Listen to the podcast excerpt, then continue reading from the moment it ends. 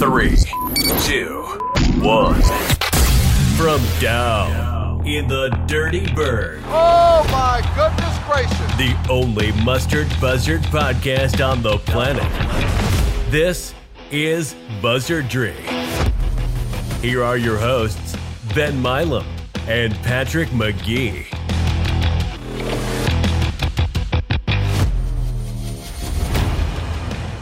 Welcome back, everyone, to another episode of Buzzardry. It is very good to be back with you as always. It is Monday night, April 18th at the time of this recording. My name is Ben Milam, and I'm here with my partner, Patrick McGee. Pat, how you doing?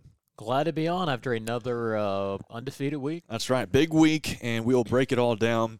Before we get started, as always, this episode is brought to you by BigGoldNation.com, the premier inside source for all things Southern Miss athletics. Go check it out, BigGoldNation.com. Pat, as you said, 4 0 on the week, and felt like four trap games as we talked about last week, and you, you kind of squeak through it a little bit. You don't play your best baseball but uh, you get four wins, and that is what matters. It's the only thing that matters. And uh, you let it off with a midweek game against Southeastern Louisiana, who we talked about has had some big wins. They're capable of beating good baseball teams. We knew they were going to be scrappy. It was kind of a muggy, kind of a weird weather, sluggish night at the Pete, uh, but you, you squeaked it out. Yeah, you did. You went three to two, like you said. It was. I mean, it was. I mean, we'll get into that uh, last play or the Oh, yeah. double steal uh, at the end. But I mean, if you had gone extra innings, it probably would have been delayed. And I don't know if Yeah. they would have finished it or if they would have called a tie or what. But yeah, you went three to two, and so Sargent got you on the board in the fourth. Uh, got one nothing. Montenegro gave Montenegro out a sac fly. Uh, got two nothing there in the fourth. Uh, and then Southeastern, they get an RBI from uh, Champ Artigues, brother of uh, Casey Artigues on the uh, Golden Eagle roster. I think that's so. This is the second time that we've played a team that has a brother on the um on the roster, which I can't remember that ever happening once, and it's happened twice. Um, because uh, yeah, the, what, did, did I say Landon Harper's brother plays North Alabama? Um, so yeah, it's kind of uh, oddity there, but yeah, then Sargent uh, hits another home run, a huge moonshot. You know, I think they said it went 450 or 440 feet uh, to go up three to one in the sixth. And then the ninth inning is when it got um, interesting. Yep. So yeah, Champ Artigues uh, had another RBI, um, double uh, to make it three to two, and then it was um, it was first and third, one out for um, Southeastern. They try the double steal. They throw it down a second, and then I guess McGillis he cuts it off and throws home.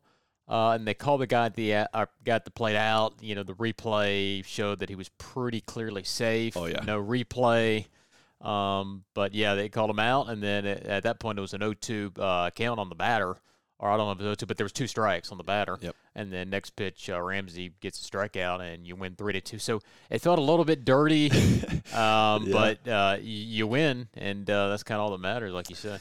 It is, and I think it was Jason Bailey who said this that uh, you know you'll you'll take getting one call go your way in a big moment like that every decade because it feels like we've been hosed so many times. So yeah, it's it's uh it does feel a little dirty, uh, but you know you'll you'll take it and you know they'll get over it, I guess, and we'll play we'll see them again. So. We'll see if uh, karma pays off for, for the Lions. But you get a big win on the midweek, and then you roll into the weekend against FIU's really been struggling. You go a long way down to Miami, and we've talked about a couple of times how you know that that series has has really uh, hurt you in years past, and it's been really really hard to win down there. But you you go down and you still don't play your best baseball.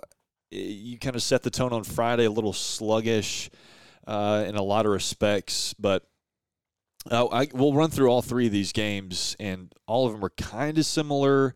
Outside of you, you pull away on Saturday, but you get three wins, Pat.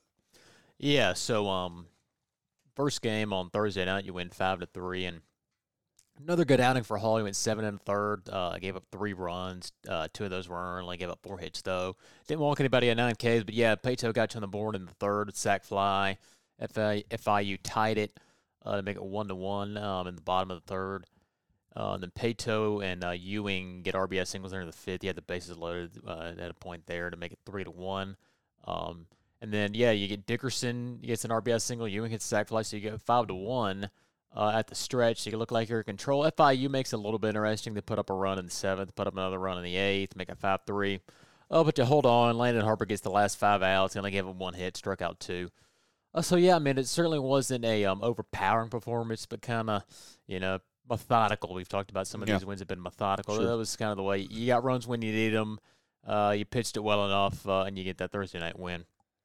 And then on um, Friday night, it's Thursday, Friday, Or, yeah, Saturday. so- yeah. Um, oh yeah, I guess you said pulled away on Saturday. That's right, because that's usually the game too, uh, obviously. But yeah, so then uh, Saturday, um, you win twelve to four, and it was close for most of the game. But yeah, Ewing uh, scores on a wild pitch early. You got one nothing. Then FIU tied it on the second with the RBI ground out one to one. And um, yeah, Sargent hits a sac fly. Montenegro reaches on an error. Uh, you go three to one there. Uh, then FIU they converted in the third inning. They converted a double steal that uh, Southeastern uh, they couldn't uh, they converted it, but it, it was called out. And uh, but anyways, FIU was able to convert it and uh, make it three to two. And then uh, so Joe Girardi's son plays for FIU. I didn't realize that um, until but anyways he had a two RBI single uh, there in the third to put FIU up uh, four to three after three, and then uh, hits a sac fly tied up in the fifth. Um, and then in the seventh, you start to open it up. Paetow gets an RBI single. Dickerson has a RBI double. Uh, Ewing has a two RBI single. So then you go up eight four. Um, after seven, then Paetow hits an RBI double uh, there in the eighth to go nine to four, and then McGillis kind of puts the exclamation on it uh, there in the ninth, three run home run, uh, and you win twelve to four. Uh, Riggins, he probably didn't have his best stuff, but pitched well enough. Uh, went six innings, gave up seven hits, four earned runs um, two walks, eight Ks. Um, and he kind of battled through, you know, Yeah. kind of first couple innings, he got in some trouble, but, but the fourth, fifth, and sixth inning started to settle in and, and pitch a lot better than he did early on. But uh, Rhodes was big out of the bullpen again, goes three innings, only gave up three base runners, or only, only allowed three base runners. Uh, the two of those were hits, and one was on a walk, struck out four. Um, and then, yeah, so you win 12 4, and then on a, or Saturday, um, you win six to four in twelve innings, and this was uh, you know by far kind of the most interesting game of the three. So FIU goes up two to nothing uh, after one, uh, one of those on a home run off Waldrop, and then in the top of the third, Ewing hits an RBI triple, then you, uh, Sargent hits an RBI single, make it two to two, and then FIU scores two in the third off a Waldrop error, and then an RBI single. So yeah, they're up four to two after three, and then Paetow cuts it to one, hits a home run there in the fifth to make it four to three. Uh, Dickerson hits an RBI single, make it four to four in the seventh. And then yeah, you got into some trouble. Harper, uh, he inherited, I guess, men on first and second, nobody out, and uh, was able to get out of it. Um, I think that was either in the seventh or the eighth. Um, and then Ramsey got into that um, in that jam of the ninth, got out of it. And Yeah. that, that was the, oh yeah, so that was the Yeah. end. That was okay. I was trying to remember. That was the inning. So it was um, whatever bases were loaded. Um, three to there was a three-one count, and um, it looked at first it looked like I mean in real time it looked like a ball, and that it was a delayed strike call. But you kind of look back and it was It was borderline. yeah, it was borderline, and it didn't look like that. It was that delayed at all. Uh, and anyways, the guy, um, base runner on third was walking in like it was a winning run. Didn't realize it was a strike, and then uh, Blake Johnson Oh. throws him out in a rundown, and then uh, you get yeah, you get an out after that, and then you get out of the jam. Uh, so that was kind of the defining uh, play of uh, of the game. Um, and made a couple, uh, got a little bit of viral on uh, on Twitter, but yeah, that was, um, yeah, kind of the swing in the game right there. And then oh yeah. yeah, both teams trade zeros in the tenth and eleventh, and then Ewing uh, got a breaking ball. Uh, they kind of hung a breaking ball to him, and he hit it out of the yard uh, out to right field. Up six four, um, and yeah, then you hold them in the um, in the bottom of the twelfth and win six to four. So yeah, Waldrop was not was kind of reminiscent of his start against DBU. Yep. Just didn't really have the zone, and when he did, he was kind of trying to pound the zone, and when he or when he was missing, and then he tried to overcompensate a little bit, and they were hitting him hard. And but yeah, he walked four, uh, gave up four runs, um, two hits, two Ks. But then at uh, bullpen pitched really well. I mean that, was, I mean the bullpen pitched about nine, or I guess it would have been uh, twelve minus two and two thirds. It'd be, um, what is that? Eight and a third, um, or nine and a third, nine plus innings scoreless. Um, yeah. So Etheridge came in uh, pitched two and a third. Stuart, um, two and a third, or uh, sorry, two thirds of an inning. Uh, then Rogers came in. He pitched a third of an inning, struggled a little bit, walked some guys, but Harper was able to get it out of that. He uh, came in, uh, pitched two innings, only allowed one base runner. And then Ramsey came in and kind of gave you a performance similar to what he did that Sunday afternoon in Lafayette. Went four innings, um, only gave up two hits, one walk, and he struck out seven. So he was really, really sharp. Yep. And uh, yeah, kept those FIU bats, um, you know, from doing anything. So yeah, it, it was a gutsy another game. You like you said, you did not play really. I would wouldn't say you play all that well, except for that maybe that the Friday game, game two. Um, but you're able to win uh, all four, so it's kind of a sign of a good team. They say when you don't play your best, but you're still able to win all four. So it was a uh, kind of a good, uh, gritty week of wins. Yeah, it was. and on that weekend, I mean, I tweeted it out. There were there were so many different ways you could have lost. Uh, you can make the argument for all four games, I think, and maybe you know, uh, obviously that Friday game you you played a little better and and kind of pulled away at the end. But I mean, there were spots in, early in that game when FIU, had chances and and you were able to get out of trouble. And I think that's the biggest story all weekend. Really is the bullpen cleaning it up when they were in trouble and and guys inheriting a lot of runners and you know Landon Harper, Garrett Ramsey, all of them, uh, Isaiah Rhodes in spots too it really points to the strength of this team. I think, and, and that's the pitching staff. And even when you don't play your best baseball, you are going to have a pitching staff that gives you a chance. And when you get late in games and it's tight like it was in three of those four games, you feel pretty good that, you know, like we talked about last week, if one guy doesn't have it, like even in the starting rotation, if Waldrop doesn't have it on Sunday, you have plenty to come behind him and give you a chance to win. And I think you were tweeting too. You know, we've we've talked several times about who is you know the defined closer on this staff, and you really had multiple guys kind of yeah. kind of make a bid to be that guy, and I think that's yeah that's a, a testament to how good this bullpen is. Is you have multiple guys who have that kind of stuff who can really set down a lineup and put up zeros in really big spots and inherent runners in uh, tight situations. And then offensively, you you came through when you needed to. I mean, you really did. And yes, you you were you know quiet for the most part throughout the week, but you you got enough obviously to get four wins and to put up numbers when you really really needed to. I mean, you went great swing on a three-two count.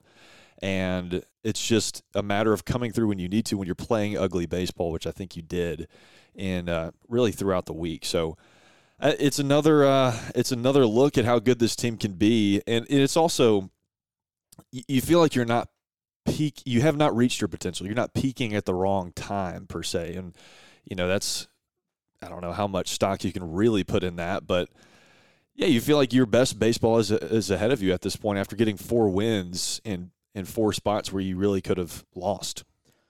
Yeah, it was, and then I guess getting um, into the polls a little bit. Um, so yeah, you're five in perfect games, six in D1, six in the coaches, seven in Baseball America, number two in Rob's rankings. Okay, I was going to ask. Yeah, the yeah. most important of them all. So right. Um, yeah, I mean those are the highest rankings I think we've ever been um, baseball. I think yeah. yes after Omaha you're eight in some polls. I think perfect and we might have been seven at one point in 2017. Um, but yeah, it's just kind of almost surreal to see how high yeah, it's a strange uh, feeling. yeah, really. so it's almost kind of scary. Yeah, the higher you get, the more right. nervous you get. But um, yeah, the program definitely getting a ton of recognition in the polls. So they are, and you had a lot of people lose in front of you as well, which which also point. It's another example. I mean, there are a lot of. I think five top ten teams had, uh, or you know, top ten teams as of last week had losing weeks, and most of them against not great competition. Uh, a, a lot of teams are going to stumble I mean, it's a long, long season, and you're going to stumble against lesser competition unless you, you know, kind of have the guts to push through the, the weaker part of the schedule. And that's not to say we're not going to lose another game throughout the schedule. I think that's that would be pretty remarkable to win out. Um, but it, it that points to how good this team is to win four games and not play your best baseball, as we have said. And yeah, I think they have certainly earned that ranking.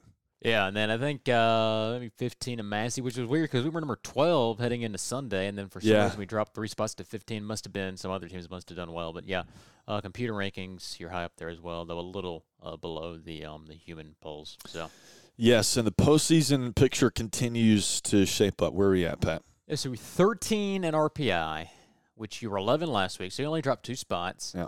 Um, you're 64 in strength of schedule. That that that has dropped uh, quite a bit from last week. So last week you were 20th in strength of schedule, and then uh, in terms of non-conference strength of schedule, you're 50th.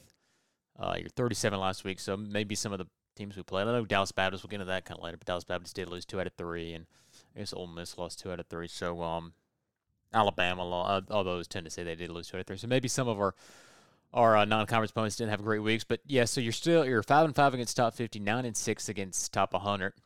But the thing I'm kind of looking at is your top, your quad one, quad two. A lot of teams are right on the bubble in between that quad one, quad mm-hmm. two range. Yep. A lot of teams in that 40 to 60 range. So you have La Tech at 41, South at 49, Tulane at 50, ULL at 52, and Miss at 55.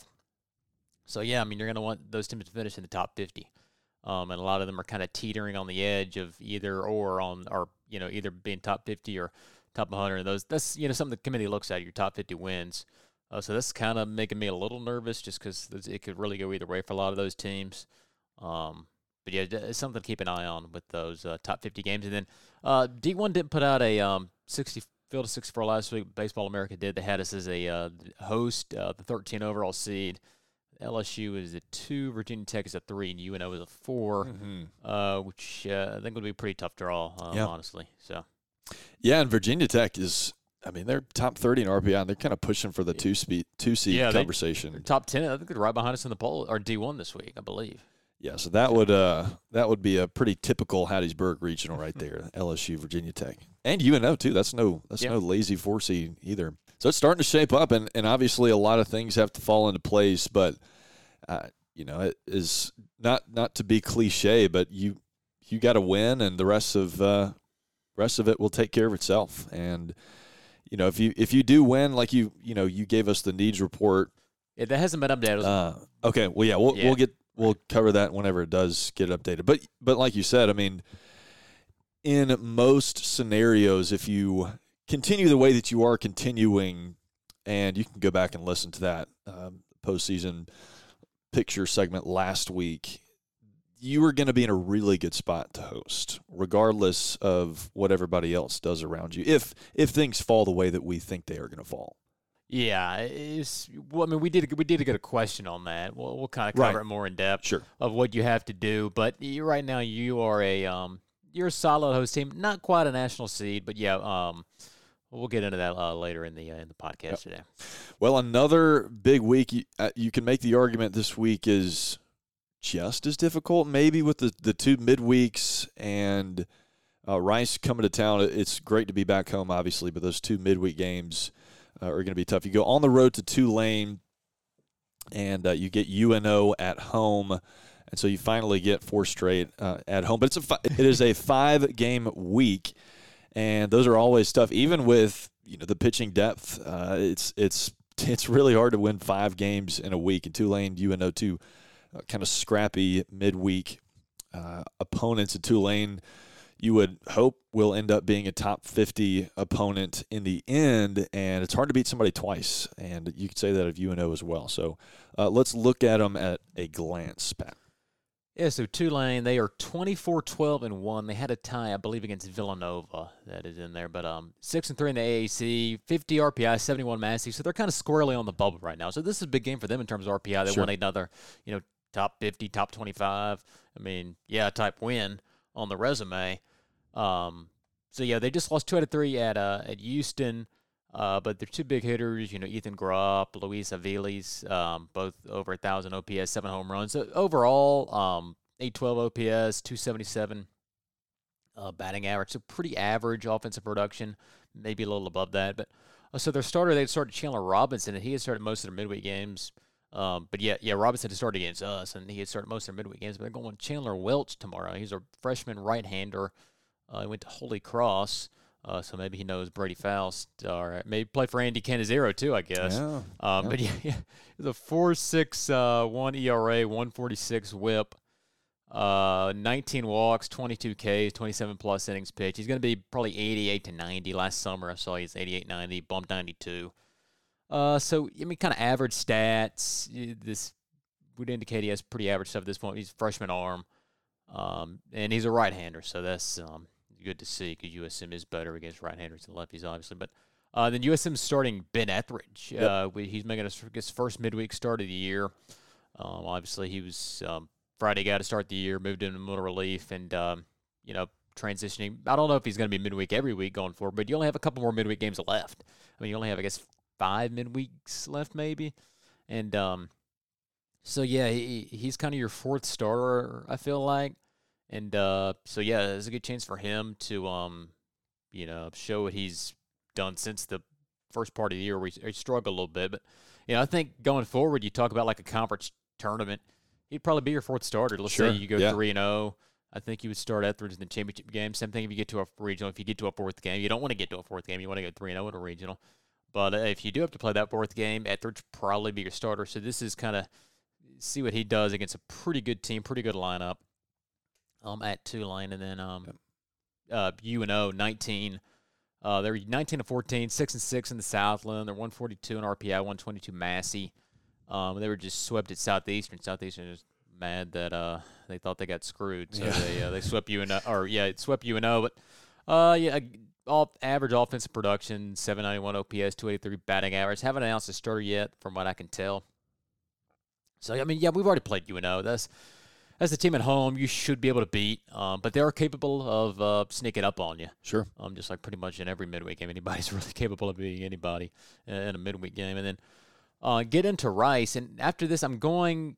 Um, I'm gonna recap or kind of go over Rice, and then I'm gonna kind of go and talk about the right because this is going to be the last series we play against Rice Mm. for a while. So I'm gonna do a trip down memory lane. I'll let you jump in, talk about some of your um, memories of Rice Yeah. or I might I might take a or I might um I might run over their team and let you jump in and then I can uh, whatever take a break and then I can go into the history. But um so Rice they are 11 26, 4 and 11 in CUSA. So this three way tie for last, but 199 RPI, um 188 in Massey.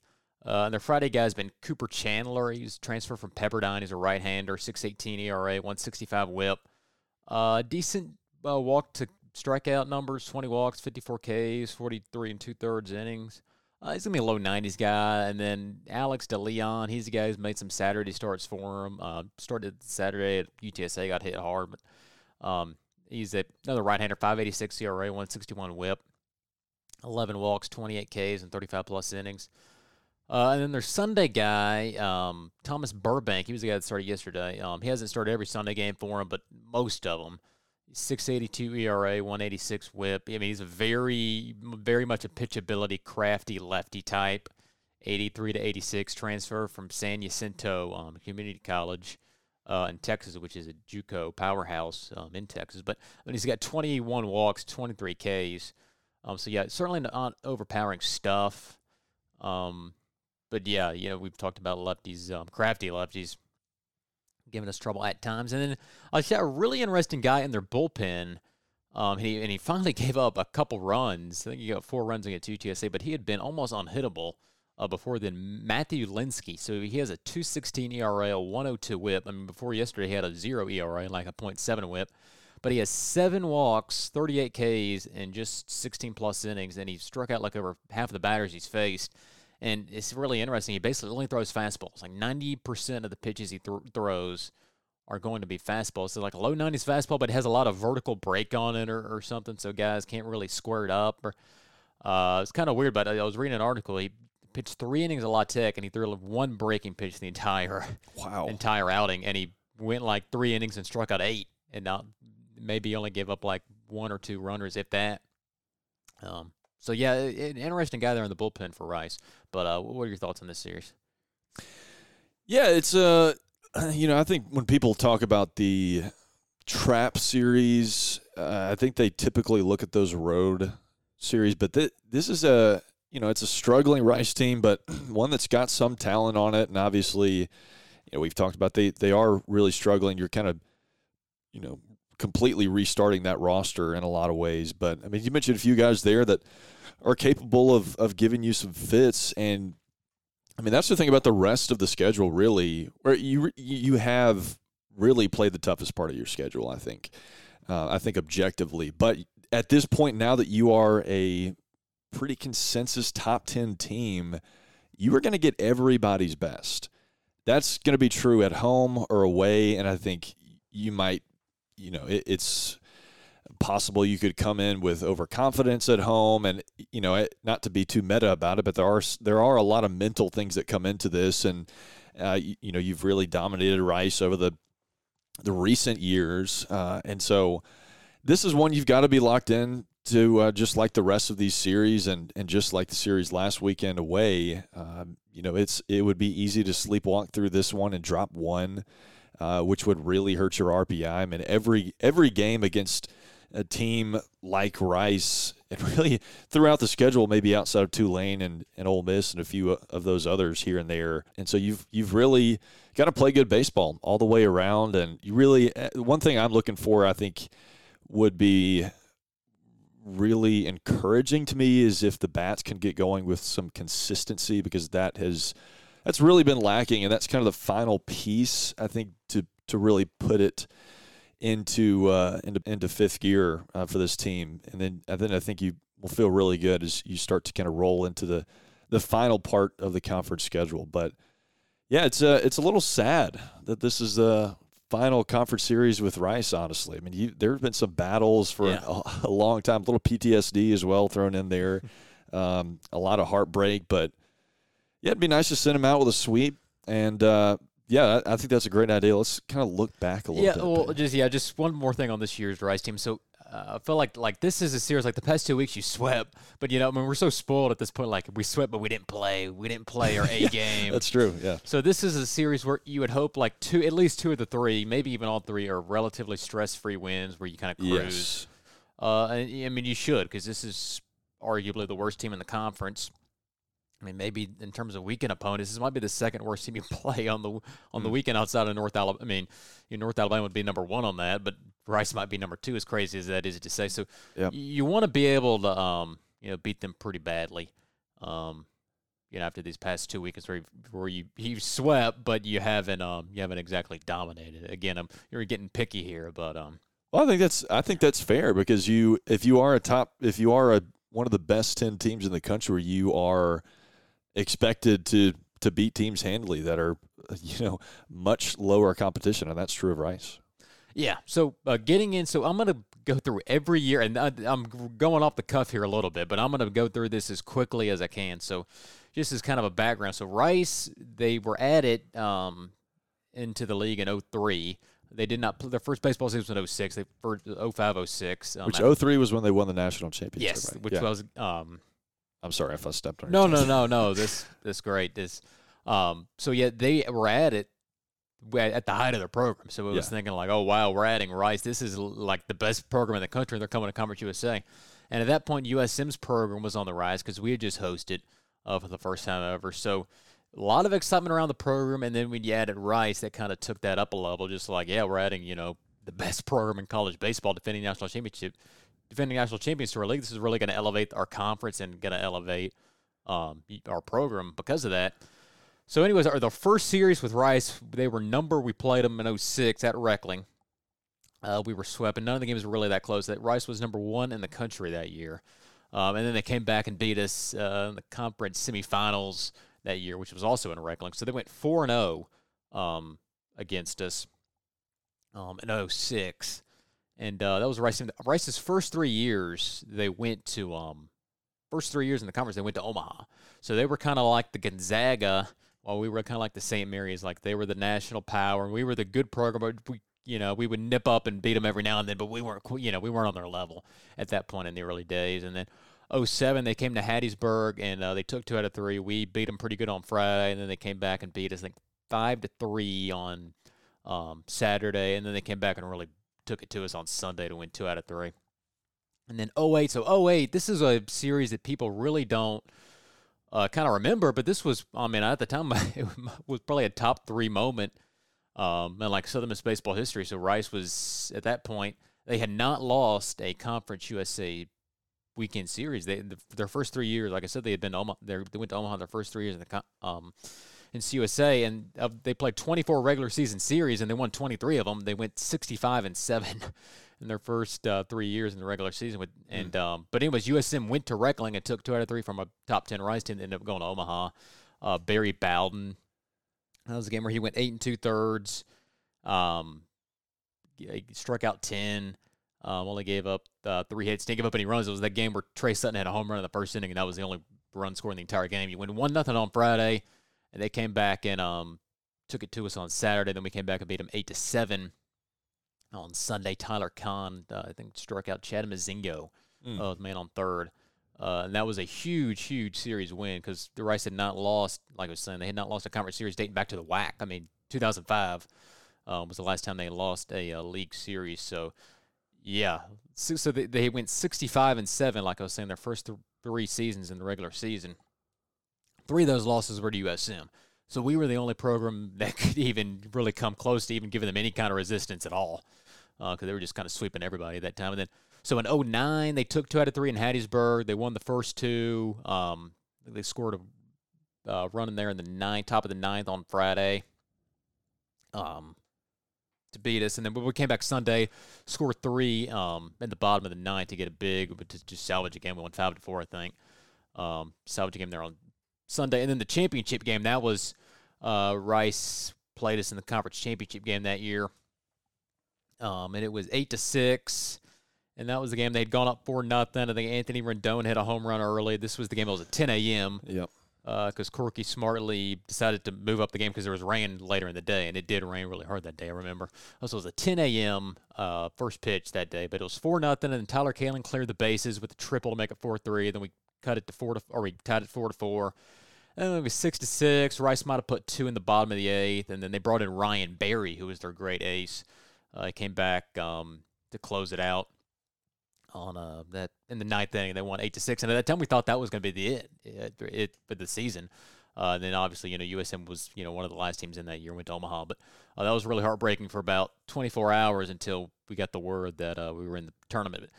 Uh, and then 2010. Now I'm going to try to move a little quicker here, but 2010, Rice took two out of three from us. Uh, that was a series where USM had gotten on a roll. We had won a bunch of games in a row to get back in the at-large hunt. Then we went to Reckling. Um, lost two out of three, which kind of ended our at-large chances. Uh, we it was a doubleheader Saturday, split. Um, split Saturday, won the first game, lost that game, and then the so the, third the Sunday game at um, that year it was probably one of the crazier games in Southern Miss baseball history, where we were up twelve to two, um, heading to the bottom of the third, and then Rice came back and scored like seven runs in the bottom of the third, and then they came back and won twenty. Rice came back and won twenty one to fourteen. Uh, Anthony Rendon hit two home runs. B.A. Volma two, hit two home runs. So it was a slugger. It was a slugfest. But um, yeah, that was kind of the end of our at-large chances. But then we came back and beat them. Um, the conference championship that year yep. at uh, Cougar Field. Scott Copeland, I believe, came in relief to win that. USM got the automatic bid. Uh, so you got a little bit of payback from that 2009 championship and then the 2010 regular season series. Uh, then 2011, so 2011 was a huge series because that was it was basically a de facto championship, regular season championship. We were a game ahead, but if Rice won two out of three, they would have had the tiebreaker, which is what happened. Rice won the first two games. USM came back and uh, won on that Saturday because it was Thursday, Friday, Saturday, last week of the year. So USM did have a share, but Rice had the tiebreaker. They had the one seed, so they kind of uh, had the claim there. And then 2012, they lost two out of three. Um, we, we won the first game. They came back and beat us Saturday, and then we had a chance to win on Sunday. I think may have had a like bases were loaded with two outs. We were down by two runs or something, maybe in the seventh or eighth. And um, I remember John, John Cox was like a, it was like a three-two count. The bases were loaded, and he called it a walk. But then he's, oh no, they're going to say it's a strikeout. Like, no. so that was oh, I held a grudge against John Cox for Loyal because That's of that. fair. Um, but yeah, Rice took two out of three from, from us that year, and then we, we played them that year actually. And there was, there was the uh, the pool play, and at that point USM had already been eliminated. Rice had already punched their ticket to the championship game, but USM did win that kind of in the year on a good note. I think Rice lost to UAB that next day in the uh, in the championship. But uh, 2013, 2014, they took two out of three from us both of the, both of those years. It was weird squad scheduling quirk because of realignment. We got both of those in Hattiesburg, and but in 2013 they did beat us in that conference um, championship game at Reckling that USM needed to um to win to get in and uh, they walked us off there in extra innings. So that was that was a heartbreaker for sure. There in 2013, uh, and then in 2015, uh, that was the year. Or yeah, we lost two out of three that year. They had won on Friday, and then that was the, that was the year on Saturday where they put like they Rice put 10 runs up on us in the first inning, uh, which was pretty embarrassing. But then we came back one on Big Mac Sunday to salvage a game. Uh, and then 2016, so 2016, I feel like we're getting in kind of modern times here. So that was the uh, honestly the series that really put USM baseball back on the map a little bit because you know we'd been in that rut from 2012 to 2015, but it was serious, I guess, for first place uh, in the league, or I don't know, maybe not first place because FAU was in there too, but a huge series. Mm-hmm. Um, Rice had come in ranked, and that was uh, we won two to one, I believe, two to one or three to two maybe on on Friday. Court Cockrell pitched well. I think Nick Sandlin came in, uh, got one of those multi-inning saves that uh, he was famous for. Um, but yeah, you, you won that on Friday, and then Saturday was the Eagle Fest games, huge crowd, and Rice ended up beating us uh, by one run, and that Glenn Otto came in and shut the door on us in the ninth. And then Sunday you had the game. Daniel Keating hit the bloop single um, to win uh, two to one, and that was uh, yeah, like I said, that was the game that really got you back on track as a program, where you beat a top twenty-five Rice team at home, it really solidified your your tournament um, resume and put us in the mix for host at that point. Um, so yeah, that that was a great moment. I know everybody kind of thinks we're going to get into that 2016 championship game, but that was a great, um, great series win. That was our first series win since 08 against Rice uh, that year. So yeah, then obviously 2016 the double relay. Uh, I think everybody that's kind of the first game that comes to everybody's mind um, with this series is the double relay. Uh, Chuckie Robinson spikes the baseball there at the end, oh. and um, yeah, you you get you know at that point you were already in the tournament, but that was kind of that clinched it officially. Uh, his first tournament berth since 2011, and that also ended Rice's 20. They'd won 20 consecutive conference championships, either regular season or tournament. So that ended that, and then um, so yeah, that that was one of the you know great moments in Southern Miss baseball history. 2017, you go to Reckling, you win uh, big on Friday, lose big on Saturday, then you come back and uh, you win big on Sunday. That was the game where um, they started Glenn Otto, who, was their great closer in that game. They're really needed a win. Rice was, and uh, anyways, that was the game where Guidry hit the grand slam to put us up. Uh, that really solidified him in the lineup because at that point they were still kind of platooning him and Cooper, and uh, Guidry hit the grand slam off Glenn Otto in the third or fourth inning to uh, put us up, and uh, he was kind of in the lineup for the rest of the year after that. Mean, really, the rest of his career. So that really, yeah. um, yeah. really made Guidry, um, kind of a um, big figure in the program at that point. But um, and then twenty, but then in 2017 they beat us that year in the uh, in the conference championship. Uh, they walked us off there, and I guess it was the ninth inning. I don't, or maybe it might have been the tenth. It might have been extra innings. Can't remember for sure. But that got Rice in to continue their regional streak because uh, they needed to win that to get in. Um, and then 2018, um, 2018 that was the yeah we won two out of three. Sandlin pitched well that Friday, and then Saturday was the game, the Luke Reynolds, uh, Kirk Gibson game, where he came off because he had the um, well, whatever the injury was that he had, it was like an ankle or a leg injury, and he came in and pinch hit, and we were down seven to two with two outs, and it was like the bases were loaded, and then we had a ball, the right fielder couldn't see it in the sun to clear the base to make it 75, seven to five, and then that was when Reynolds came up and um, I think it was two RBI, a single. It would have been a double if he uh, wasn't hurt, but yeah, and then you end up winning ball or hit a a um, a single in the right to win at 8 7 extra innings. That was a crazy game. And then you lost on Sunday, but you did win two out of three. And then 2019, you lost two out of three there, which was disappointing because they weren't good. And we were kind of on the bubble at that point uh, where we got to Canterino a little bit, and then they came back and beat us Saturday and Sunday. But then in the conference tournament, had that crazy game where Fred Franklin beat out, or he kind of ran into the uh, the pitcher for Rice, and then Storm Cooper had the big um, double to um, it, or not to tie the game. I think Montenegro might have scored a on a uh, on a wild pitch to tie it there, but you were down I guess three was it three runs there in the ninth, and um, that if we lose that game, it's hard to see us coming out of the losers bracket. Um, in that tournament, so that was kind of the crazy game with Storm Cooper, Fred Franklin, and then Warner hit the home run, obviously, mm-hmm. uh, to win it there. Um, so yeah, and then, and then you come back and no hit them. Uh, that's that was the Gabe Shepard game where Gabe Shepard was so great on that Saturday morning, and in Biloxi. Um, the combined no hitter where he went maybe like seven and a third, and then Stanley and Carroll also came in relief. It was a combined no hitter, and that punched your uh, your ticket there to the championship game. And then 2021, um, you take three out of four. Rice they beat us pretty good on uh, that first game. It was kind of rainy, a little misty. Uh, Stanley he didn't have his um, best stuff that game, but then you come back and win the next three games easily.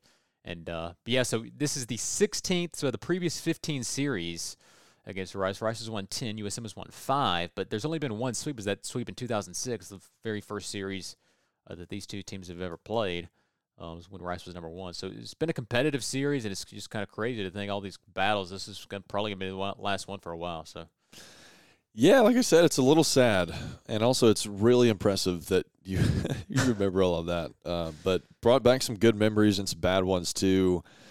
I mean, just just yeah. I mean, Anthony Rendon, Diego Seastrunk, guys like that, Michael Ratterree, uh, Glenn Otto, Duplantier just yeah, there's just an endless list of so many really really good baseball players at Rice, and I think I I had nightmares about Wayne Graham when I was a you know 15 year old kid, and it was just one of those. You always looked at that weekend on the schedule, and it felt near impossible to win that series, especially in the late 2000s, early 2010s, uh, because they were so so good. And when you did win some of those series, it was it was a whole lot of fun and it felt like a huge accomplishment, which it was because that was such a stellar baseball program. I really hope that they can get back to being competitive and relevant at some point uh, because they've they've got a long way to go. But yeah, I uh, I did not realize there was only one sweep in the entire series. That's that's pretty interesting, and would love to get our own sweep. Yeah, would be a great way to, to send them off, and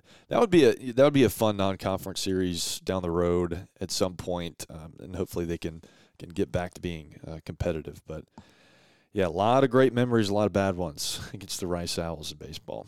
Yeah, I'm wondering. I guess I don't, I don't know. They'd have to get back in the top 50, like a top 50 type program for us to schedule. Them. Because I don't think at this point where USM is, I, you can't really justify yeah. scheduling like a home and home series with the number 180 you know RPI sure. team. But um, and you know I think they like to play those. You know, like they like playing the Astros tournament. They like to you know, play Texas and Texas Tech. So I don't know if it'll work out, but um, yeah, it, it is crazy to think about because I mean that, like you said, that was the series that you circled every year was right. It was. So.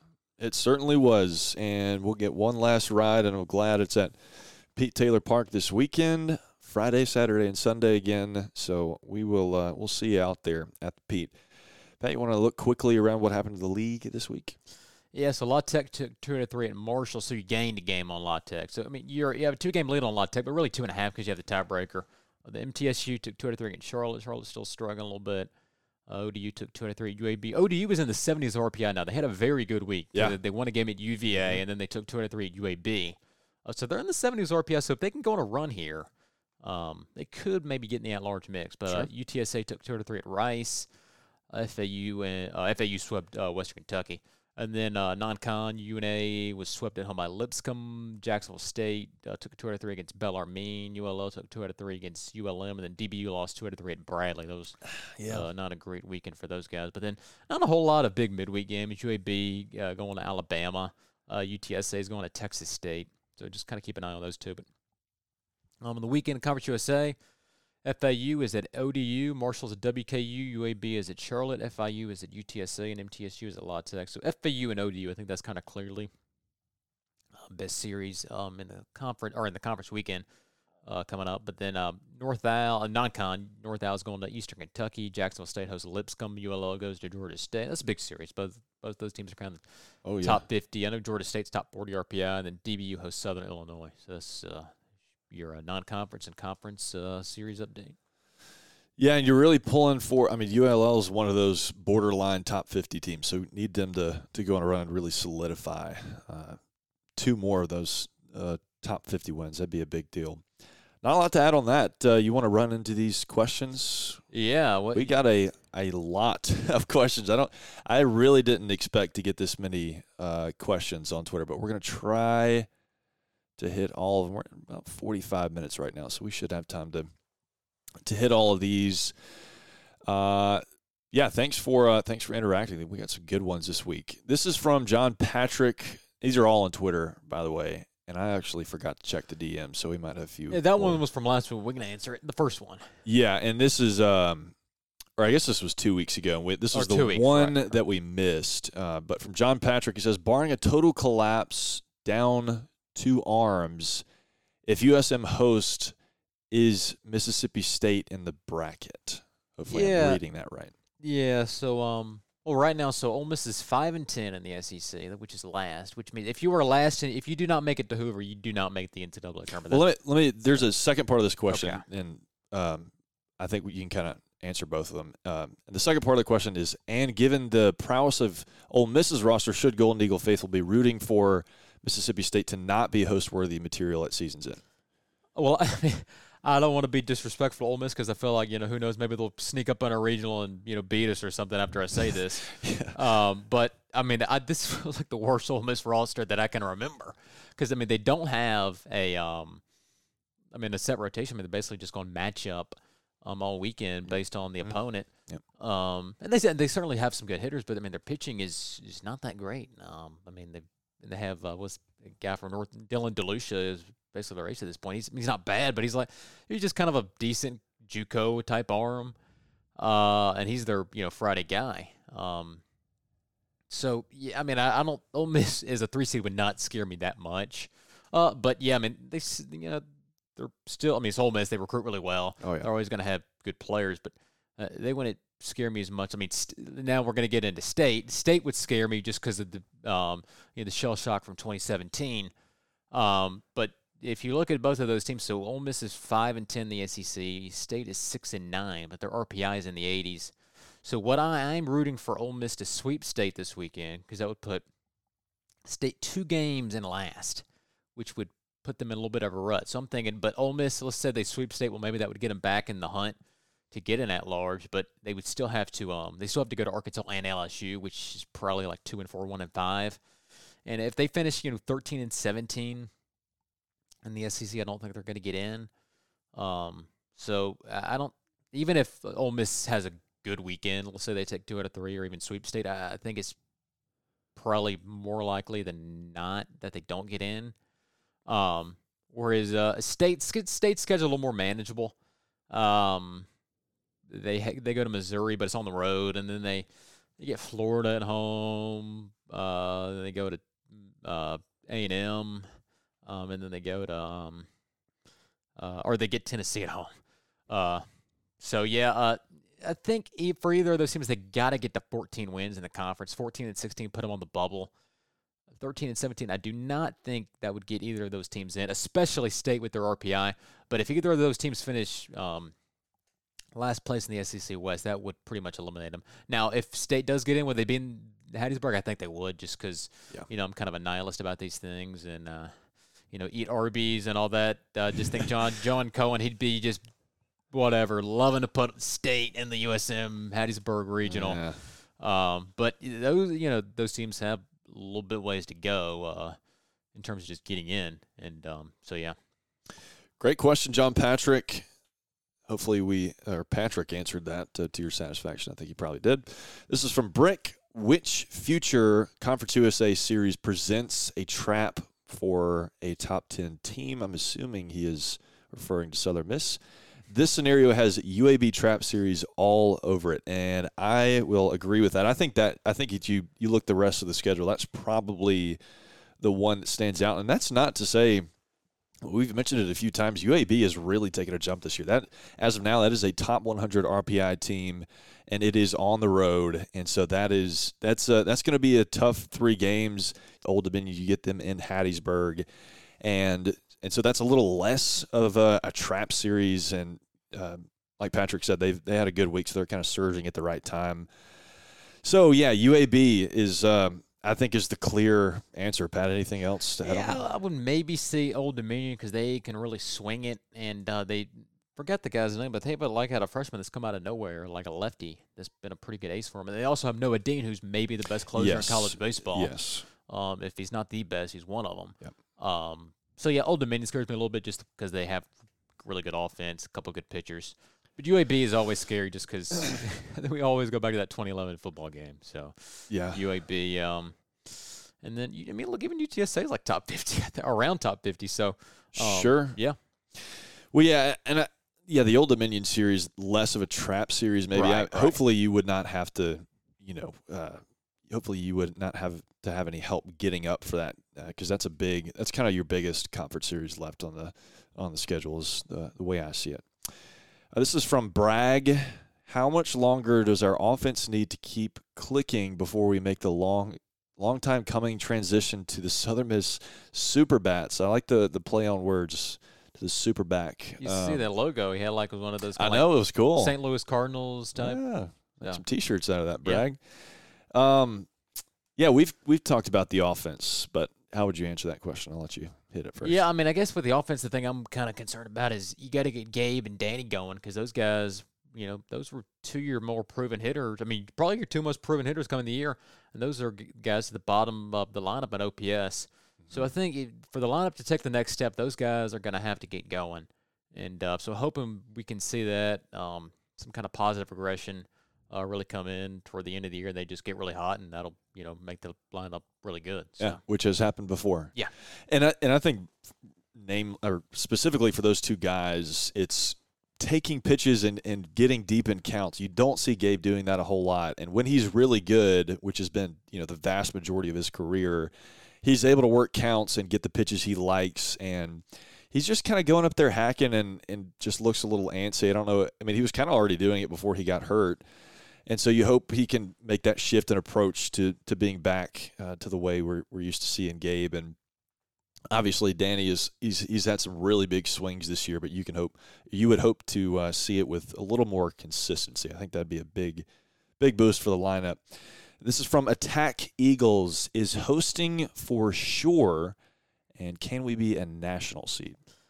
Uh, no, I don't think hosting is for sure because we No, talked about we talked about the needs report last week. It says you need to get to 42, 43 wins, and I mean this. So you went four and zero. So now, I mean, I said last week we need to go nineteen and five. So now you're at a point where you can just go fifteen and five, which is I mean that means you're going to win seventy five percent of your games, which is doable. Um, but it's certainly not a given. I mean, Nope. if you could easily, I mean, you could lose like we talked about UAB.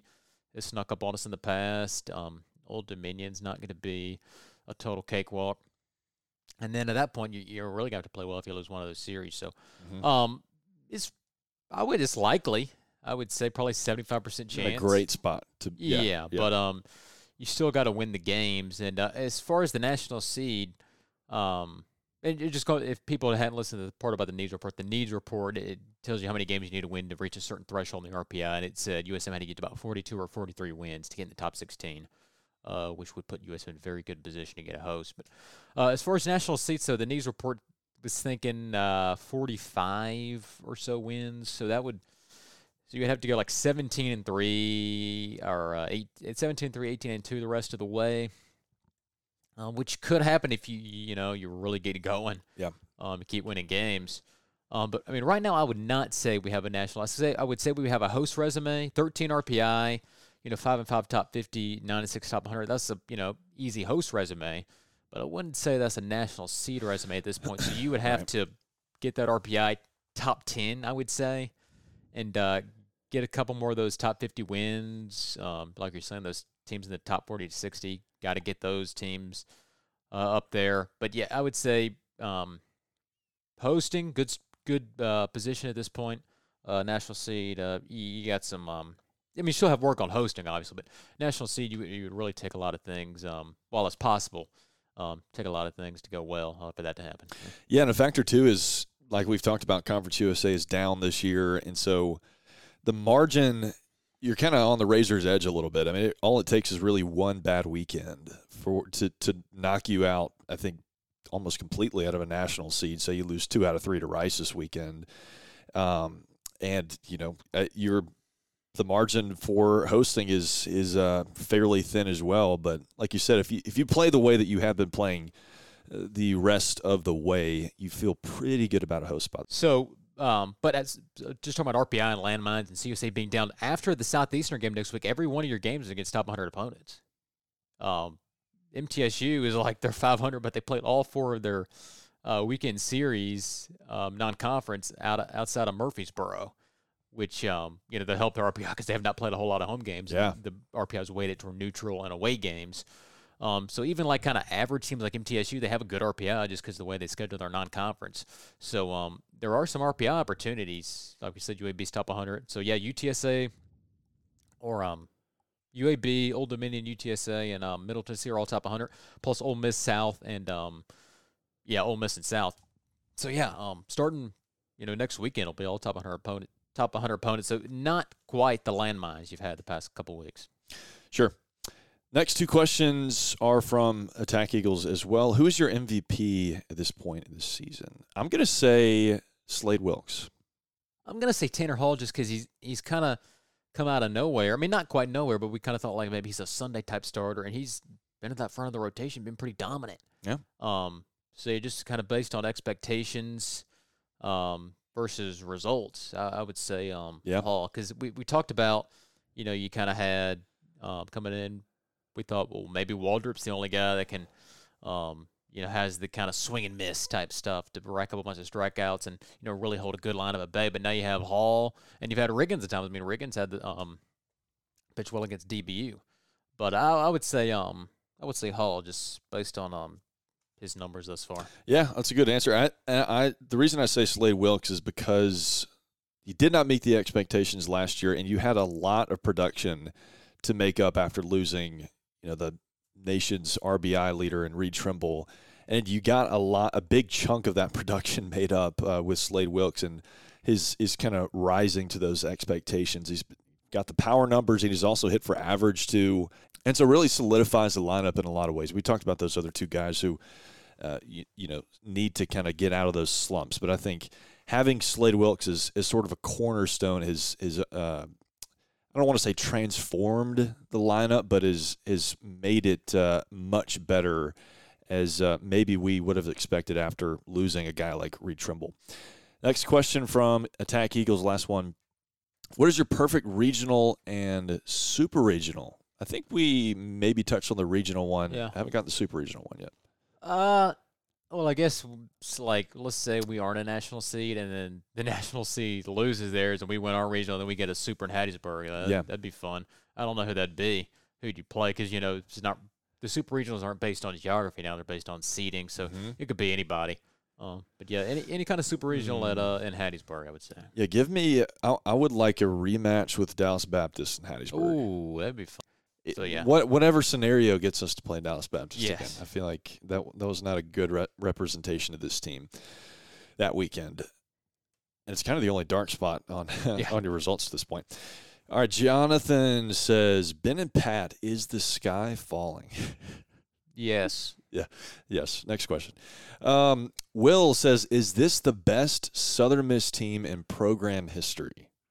Maybe. I mean, it's you know you kind of look is- at uh 2017, Yeah. 2003. Uh, you can put like 2004, maybe a little bit behind that. Um, I Yeah. thought that was a great discussion. Uh, 2017 versus 2022 in a weekend series. That yeah, would be really fun to it see. It would. Yeah, so I, I think, um, and I guess in terms of draft talent, um, you kind of think like that 2017 team had, um, trying to think. So the first two days they had, it, it, obviously Sandlin wasn't drafted until the next year, but you had. Um, like four guys that were eventually taken on the first two days of the draft. Mhm. Um, and I think um, this team might have six. Event, uh, so I think Waldrop's going to be probably day one next year. I think Wilkes and Paetow are either day one or day two.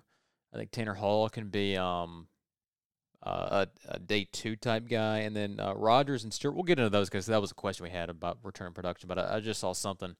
Uh, I saw them on the draft list, so they could be a like a day two pick. So in terms of like guys drafted in the first two days of the draft, I think this team might be uh, unprecedented um in that respect. So yeah, it, it's it's very possible. We'll see the next uh, month or so guys. now. Yeah, I'm with you, and I, I think it's it's kind of yet to be determined. I, I think what made the 2017 team so good, obviously all that talent, but they really put it together at the end of the year, and obviously, you know, the things did not go in the, well in the regional, but that that was a team that really should have won that regional, and I think would have given LSU a lot of trouble in that super regional as well. So I think that's uh, kind of yet to be determined, but it's it's certainly already in the discussion. I would say. Nate asks, "Will the Ole Miss game at the Pete be the top attended game?" I'm assuming in school history is what he means. Yeah, that, uh, I would think. And then he also says that uh, mentioned that the Braves trophy will be. Oh. That's right. That's right. So that'll also pull out, you know, people that don't even really care about USM or Ole Miss, just people that want to see the Braves Yeah. trophy.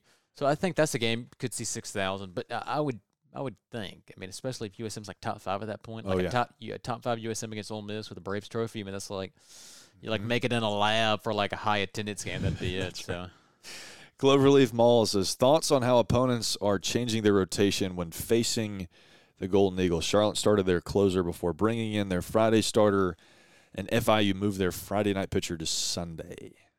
yeah, so I, I think these teams they, might just be wanting to try to find a way to get one game, maybe. what- yeah, yep. Um, yeah, I, I- I wasn't, and also FIU or this past week, you didn't want to change up their uh their schedule too much because if they pitch um, Pridgen on Thursday, that would have been a one day less of rest. But I guess they were thinking like, all right, well, Waldrep is at, at that point.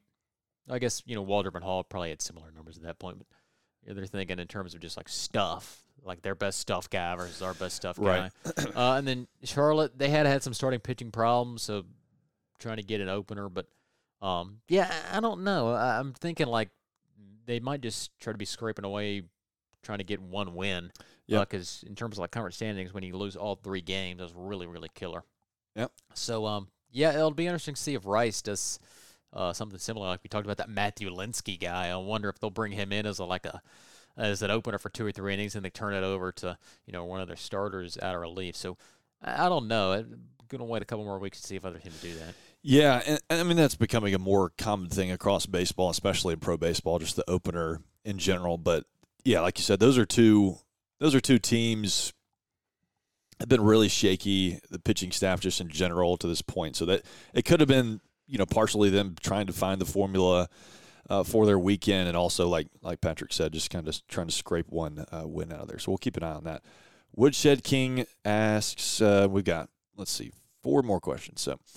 Which of these are you most excited to never see again? Uh, Western Kentucky's stream from a security camera, FIU's PA announcer, or UTSA's bird bath?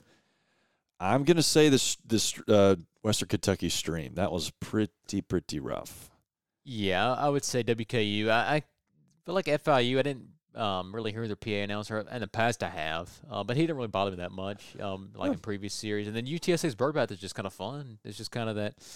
It's the trial I've said it before, it's the Tropicana field of CUSA. so it's just it's more of a one Yeah. of those fun oddities of college baseball than anything. But yeah, WKU, I'd agree with that. Well, and yeah, uh, yeah, and the the hope is that you never have to watch a, a stream like like that again with any kind of regularity. We're kind of used to seeing that type of stuff in, in Conference USA, so um, you hopefully hopefully they're kind of moving away from that. Hopefully, I never have to see that again.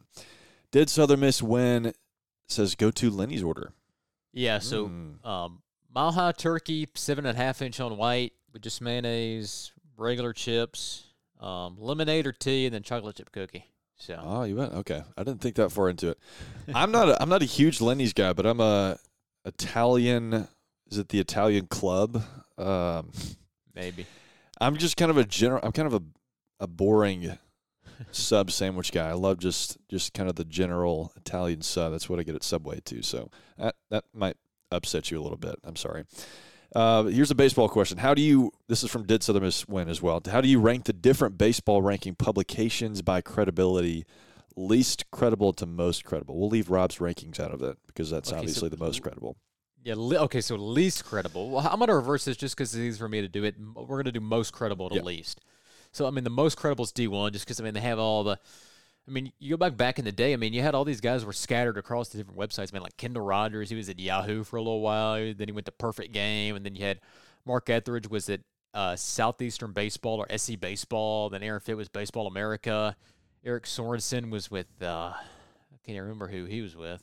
But anyways, they got. I mean, they put all those. I mean, they put the All Star cast of college baseball writers into one website. Uh, I guess in 2015 with D1 baseball. So they're the best. I mean, they just have the most in depth content. Um. So yeah, I would say they are um the best, um, most credible. Mhm. Uh, behind them, Baseball America, Perfect Game, uh, are kind of on the second tier. I maybe put Baseball America at second, just because I like Ted Cahill. uh, the, the college baseball guy there, and the Perfect Game. Perfect Game is more, uh, and I, I really like Perfect Game because they have great uh, high school uh, content, Yeah. recruiting stuff. Uh, but that's kind of more their thing is the the high school level. Uh, but they do cover college a little bit. Um, and then behind that, I mean, I don't know. I mean, those are really the only big three I can. Um, I mean, you have, I mean, you have like eleven point seven, uh, but that's not. I mean, that's more of a podcast, more of a like I guess um, digital media, um, Yeah. um, like publications. Um, but yeah, tha that's how I would answer that. I agree. I mean, there there's you know probably 15 total as College Baseball Nation. We talked about the collegiate baseball newspaper, big league chew stuff. So yeah, that I will. Uh, I'll just agree with that. Last question, and this is a good one from Austin. How much production? Parentheses, pitching, fielding, and hitting are we likely to use from this team at season's end? Not a whole lot, Patrick. No, I agree. Yeah. Um. So you mean you'll lose Riggins? You'll lose you'll lose Riggins and uh, Gabe Montenegro for sure. Uh, but beyond that, so I, I kind of teased it, but so Perfect Game had a um like a draft list and it had um Stuart and um Stuart and uh Rogers in the top 300. So I would bet those guys move on, go to the draft. Um, but yeah, I mean those are kind of the you know those four out of those four of Riggins, uh, Montenegro, um, Rogers, and Stuart. I mean, who knows? Maybe some guys could transfer out. But you're going to bring back most of this team uh, next year. I mean, Yeah, you are. Yeah, this team is really good. I think we could be better next year, uh, which Uh-huh. is kind of crazy to say. Yeah. Um, we'll see. But yeah, you're not going to lose a whole lot of production. Now, in 2024, I was actually going through this in my head the other day. 2024, you are going to have a very new team. In fact, oh yes. Creel already kind of said, I listened to an interview that after 2023 would be kind of a, a lot of turnover. So a 2024 could be a down year, but I mean, you never know. But yeah, um, after 2023, you're going to have another good year. Uh, 2024, a lot of turnover. But um, so yeah, not a whole lot, I don't think you're going to lose in terms of production. No, and you've got a you've got a lot of youth behind a lot of your starters as well that just have not seen the field because there's so much depth, and you could see those guys just continue to be buried for the next couple of years because you don't, like you said, you don't lose a whole lot. Uh, really anywhere. Just y y- there's not a big chunk taken out of your production on on any level of those three. You mentioned pitching fielding and hitting. So yeah, this is kind of uh, you could almost say this is your Omaha window a little bit. Yeah, yeah, yeah. I like that. Yeah. Okay. Well, another big week for the Golden Eagles. Hopefully, uh, we answered your questions to your satisfaction. I think we got all of them. There's a good chance I missed some on Twitter if we got any in our DMs, but we, as always, appreciate y'all asking questions and engaging and listening. Pat, anything else on a big week ahead? That was an all baseball episode. I don't I don't know that we've done that yet. Yeah, I think that's right. Because I was trying to think, because basketball didn't add any transfers. There wasn't much um in football that I saw. So I was listening to Will Hall earl- earlier today. He was on the uh, Underdog Dynasty podcast. Can, people can pull that up somewhere. Yeah. But um, it was pretty good. He had some good tidbits in there. I mean, it's kind of this a lot of stuff that people have already heard, but um, Yeah. encourage people to listen to that. So Well, this has been another episode of Buzzardry. My name is Ben Mile. That's Patrick McGee. Hope to have you with us next week.